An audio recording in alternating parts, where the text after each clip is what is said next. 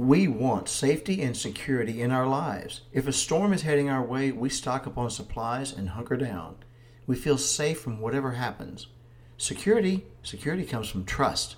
We are secure in our relationships because we trust the other person. We're secure in our homes because we take care of them. Start off with trust by trusting yourself. Do good and be good, and that is something to consider.